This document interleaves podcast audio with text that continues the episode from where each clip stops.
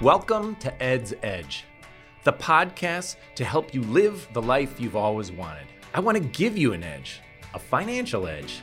I'm Ed Meek. I'm a financial advisor with a passion to help you retire early, save more, and live better. It's often the little things, small behaviors, that can change our lives. That's the power of a financial edge.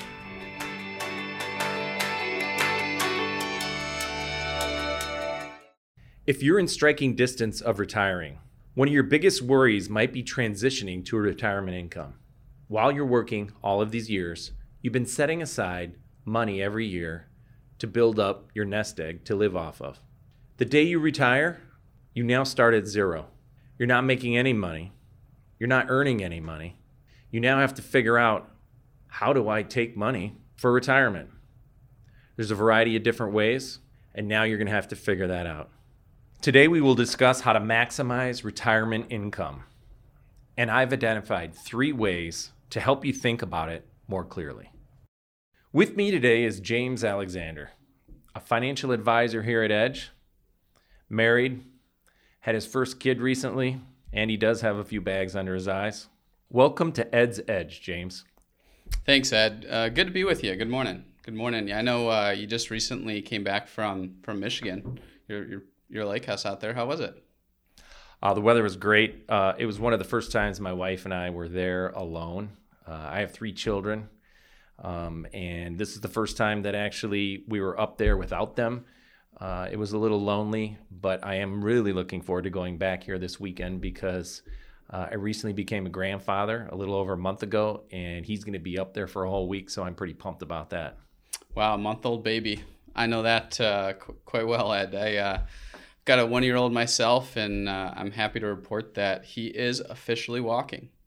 Um, so last week, he actually, uh, I got a video. I was at work here, and I got a video of the little guy walking. And boy, I was really excited to be there when it happened. But you know, it was uh, it was a pretty exciting moment nonetheless. And uh, as you remember, I definitely reported it to the entire group. Well, it was right around the same time that uh, my my grandson, his name's Judah uh, my daughter keeps sending pictures every single day, and uh, I finally got the first video of him smiling. So he's right at that age where he's starting to smile. So I'm really looking forward to seeing a lot of that this this weekend coming up. It's amazing that the personalities that come out so early in those those kids. So, you know, what I wanted to do, Ed, eh, we've got a pretty important topic today, as, as you know, uh, all things around retirement income.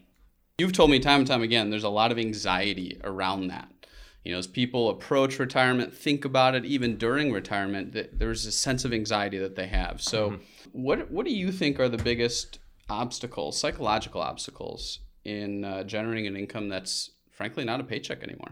You're right. This whole emotional side of things, I don't even know. Some people realize it and some people don't. But um, as you well know, when we get people in striking distance, they're often uh, just really confused and not sure. They're really actually scared about how is this going to happen.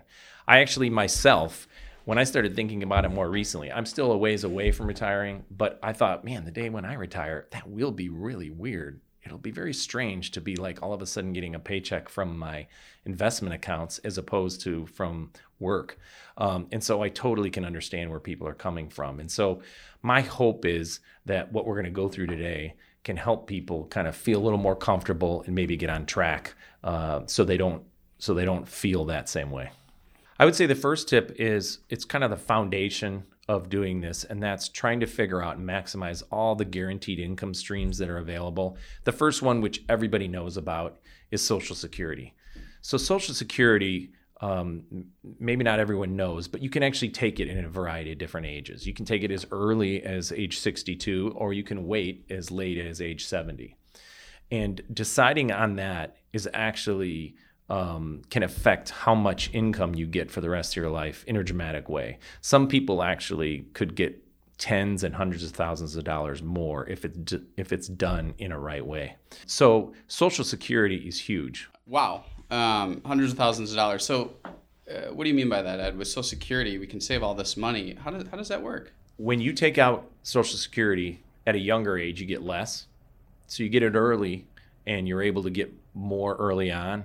But later on, you actually get a lot less. And so there's actually kind of a break even point for everybody, depending on when they take the Social Security. Uh, sometimes, if they have enough money in investments, we'll suggest, or somebody could take money from their investments and then take Social Security later. Uh, usually, that's only good if people will do it if they're healthy, uh, but it's a much higher amount of income if they take it later. And then when they get in their 80s, their income stream that's guaranteed is much higher than if they took it earlier. So, so if I wait till I'm 70, essentially I get more money every year for the rest of my life. If I take it earlier, I get it sooner, but I don't get as much money. So it's figuring out that balance for us, is what I'm hearing. Is that fair to say? That's exactly right. In fact, everybody's situation is different. Some people should take it earlier. In fact, I encouraged my father to take it at age 62, the earliest age. And the reason was because uh, of his health. Mm. Now, fortunately, he proved me wrong. In fact, I've often said that if my dad uh, had to do it again, I would actually encourage him to do it at age 62 again. But he proved me wrong, and I'm glad because he's still alive. He's living in his 80s, and uh, it didn't pay off. But in the long run, usually you can sometimes determine these things. If you're a healthy person, it's better to wait not always, but often. You know, in terms of other guaranteed income, you had mentioned a couple other to me, a couple others to me in the past. Well, there are two versions of the same thing. One is what's called a pension, and the other one is called an annuity. Mm. So a pension is from work. If you worked at a company and they provide an income stream for the rest of your life, it works similarly to Social Security. Uh, an annuity is also um, an income stream for the rest of your life. But usually that's when you put your own money into it. So they pay you an income for the rest of your life if it's what's called a life annuity. Um, there's different versions of annuities and different versions of pensions that you can have. Uh, you, you have to look at all of them to see which one's best for you. Got it. So uh, both provide me could provide me income. Um, pensions I may or may not have. Right. You know, it depends on how what companies I'm with and uh, annuities is another option if I contribute money to that. That could that could help pay me out later. And annuities aren't the right thing for everybody. If somebody has a pension, then they got to take advantage of it. Uh, sometimes an annuity is appropriate for people. Sometimes it's not. If you do any reading in the financial world, you'll see two very, very big dif- different camps. Some camps will say annuities are horrible, nobody should ever do annuity, and some camps will say you should just try to focus on doing a lot in different annuities. Uh, I, I disagree with both. I think in some situations annuities are good, in some other situations they're not. I mean, what do we all want? Hopefully, when we're retired, is to be able to maybe take that extra vacation once in a while. And if we're somehow able to get you a little more income in one area, that gives us flexibility to be able to potentially take you know income in a more flexible way in other areas. So, Ed, do you have um, a specific example on annuities um, when it might be right, when it might be not? I have a there's a client of mine that I still work with. She's in her late 70s now. Um, I've been working with her for over 20 years, and when she was looking at all of these options when she was retired, I went over everything with her and how to take your income, and we talked about annuities. And she she had a nice amount of money, but she really liked the idea of Social Security and the security and the stability of how much it paid. So yeah. what we did was we created two other versions of guaranteed income.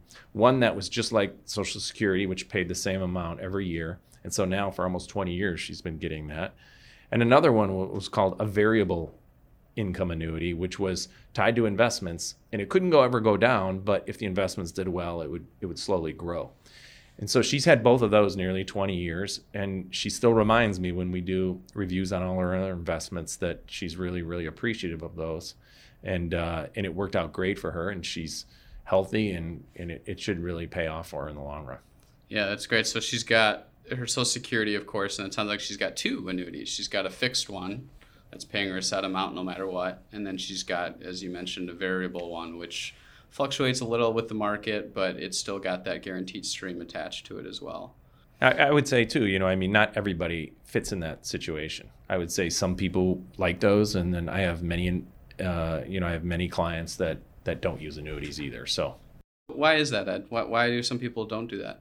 The one big downside to doing an annuity is that you're tying your money up for your whole life. It's completely illiquid. You can't get at it. You can't change your mind. You can't change the investment strategy. It's all locked in.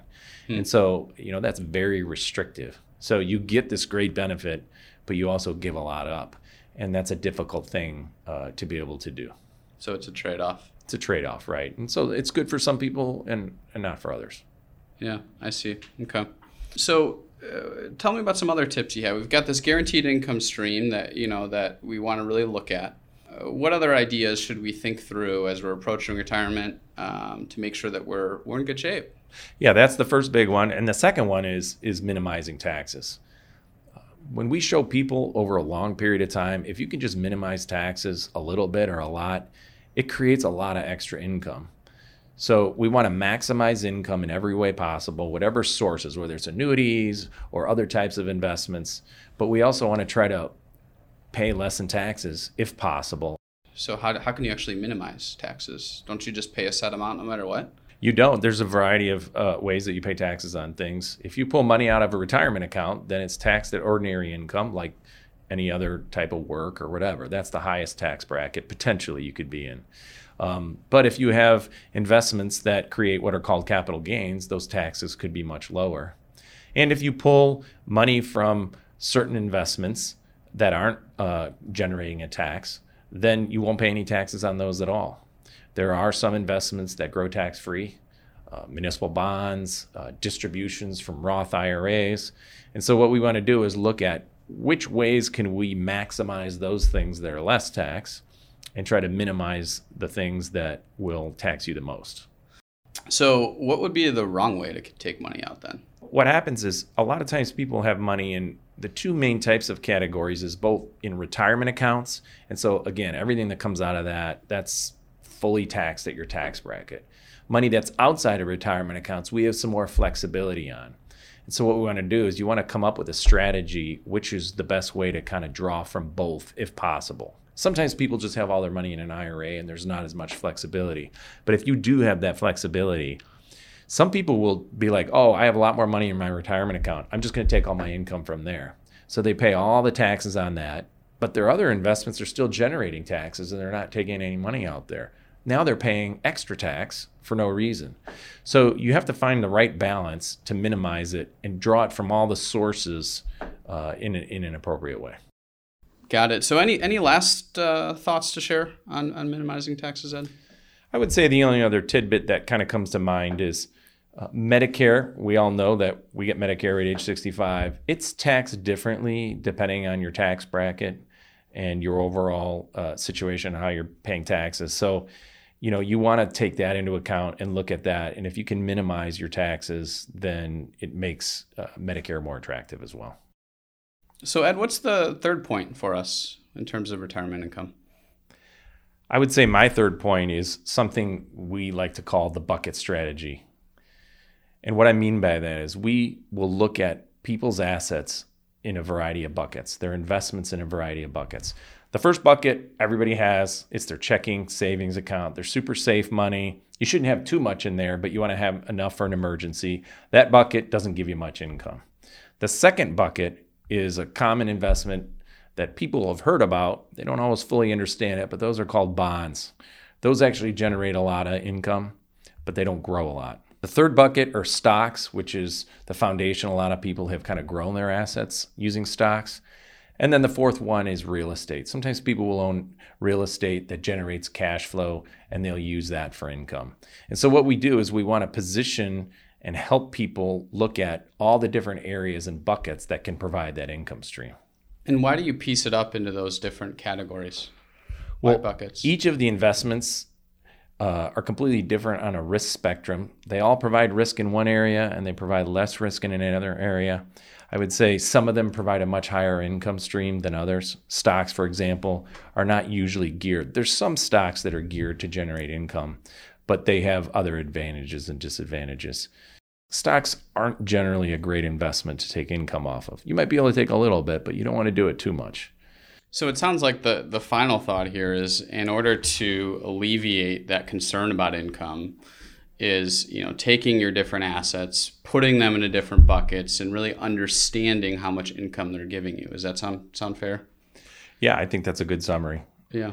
I would say, you know, doing that, minimizing those taxes we just talked about, and wrapping them all around that guaranteed income program. If you do those three things, what it will help do is alleviate that big fear. So, Ed, do you have a, a story of how we can put these buckets into practice?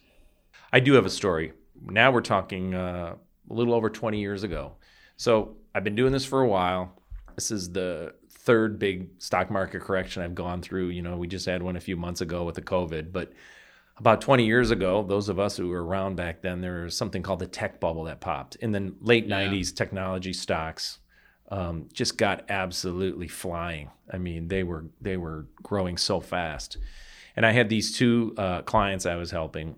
Uh, both of them had most of their money in stocks, and they were uh, really close to retiring. So I encouraged them to do this bucket strategy, uh, which is to take some of the money they had in stocks and put it into that bond bucket.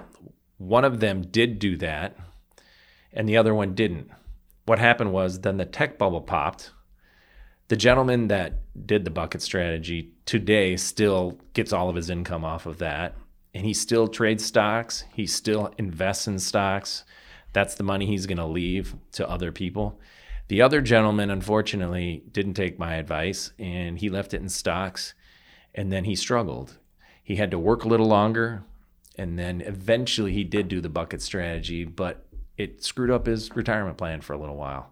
Yeah. And so those are kind of extreme examples, but it's reality. You know, in in fact, James, I know you and I both right right now recently we're we're talking to people who uh, are asking us the exact same question. They're not that far away, and they want to know how do I need to change things up so I don't have to worry if COVID or the pandemic comes back or something bad happens. You know, what should we do differently? Yeah, no, that's powerful. That's powerful. I mean, it sounds like the all these items together um, are a really good start to creating a solid plan uh, when you're concerned about that retirement. So appreciate you sharing all your insight with us, Ed. And so to conclude today, uh, Ed has a segment called Ed's Food for Thought. Why is that? Well, Ed is a food junkie. I call him a food nerd, but he loves to share all of his wonderful recipes and wonderful restaurants that he travels around the world trying to find. You were 100% correct. I do have a lot of energy. There's things I love in life, and one of them is helping people. The second one is food.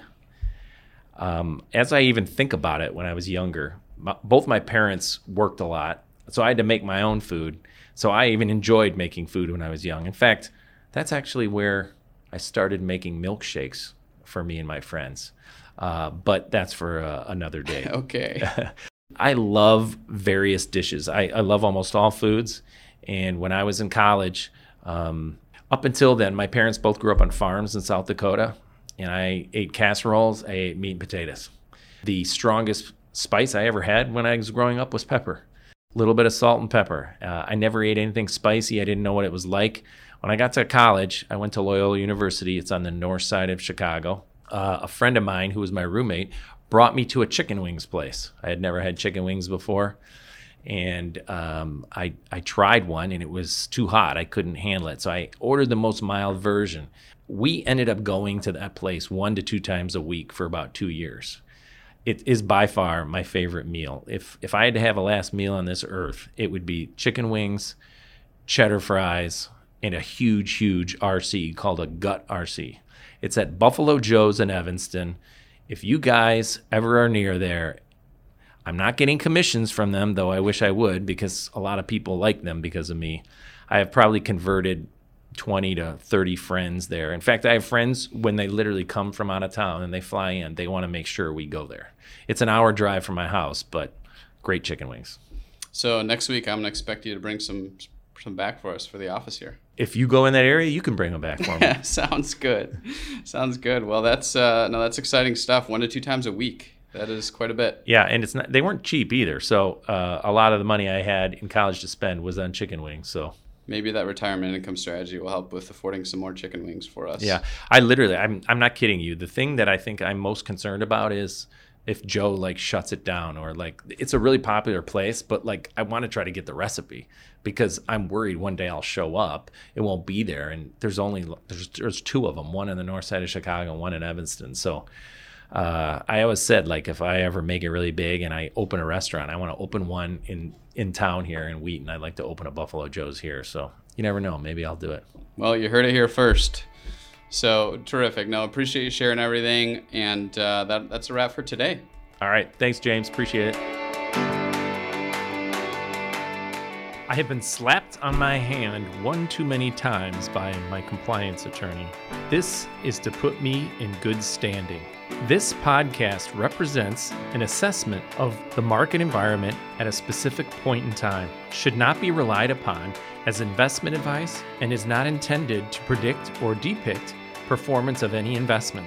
Any specific recommendations or comparisons that are made as to particular securities or strategies are for illustrative purposes only and are not meant as investment advice for any viewer.